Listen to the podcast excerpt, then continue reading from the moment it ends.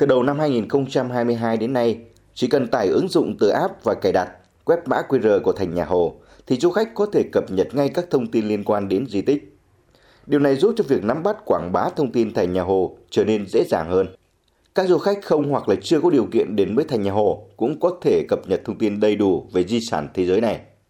Đây là ứng dụng trong chuyển đổi số được Trung tâm Bảo tồn Di sản Văn hóa Thế giới Thành Nhà Hồ hợp tác với Mobifone thực hiện dự án sản phẩm du lịch thông minh.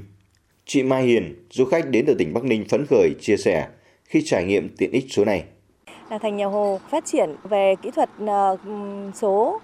thì tôi thấy rằng rất là tiến bộ là nên được nhân rộng và làm ở các điểm du lịch vì qua đó nó sẽ lan tỏa được những cái tiềm năng du lịch những nơi mà mình đã đặt chân qua và để giới thiệu cho bạn bè. Theo ông Nguyễn Bắc Linh, Giám đốc Trung tâm Bảo tồn Di sản Thành Nhà Hồ, thì việc áp dụng chuyển đổi số trong lĩnh vực quản lý và phát huy giá trị di sản, đặc biệt là các hoạt động du lịch của trung tâm, được thực hiện đồng bộ và hiệu quả trong suốt thời gian qua. Trung tâm trong thời gian qua đã rất là nỗ lực nhằm hiện thực hóa cái việc chuyển đổi số vào trong cái công tác bảo tồn cũng như là phát huy giá trị di sản văn hóa à, thế giới thành nhà Hồ. À, đối với công tác bảo tồn di sản ấy thì à, cái, cái việc chuyển đổi số cũng như số hóa à, các cái hiện vật rồi kể cả là chuyển đổi số trong cái việc số hóa các cái di tích di sản phục vụ trong công, cho công tác quản lý đã được thực hiện ờ, xuyên suốt ờ, trong suốt cả cái thời gian qua ngay từ khi mà di sản được ờ, UNESCO công nhận di sản văn hóa thế giới.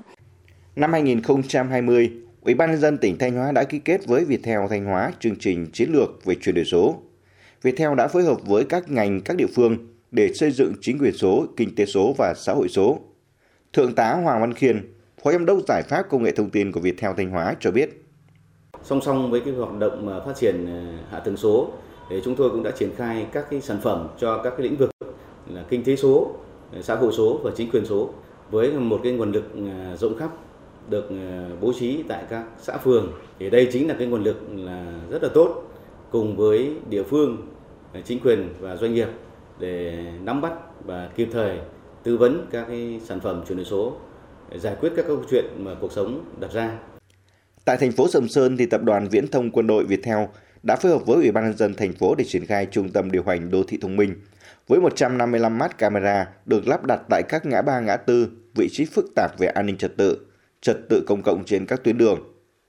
Các mắt camera này hoạt động liên tục 24 trên 24 giờ.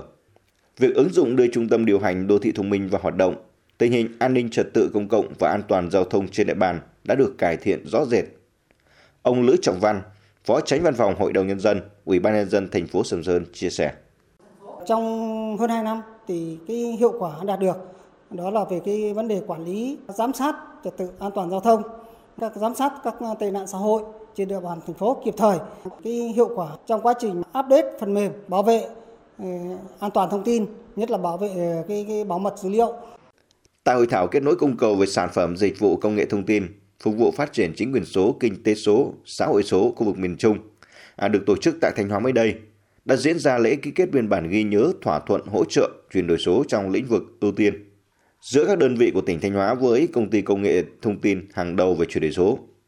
Việc ký kết với các doanh nghiệp công nghệ thông tin này là minh chứng cụ thể nhất cho sự quyết tâm của tỉnh Thanh Hóa trong công tác thúc đẩy chuyển đổi số, xây dựng chính quyền số, xã hội số theo lộ trình đã đề ra.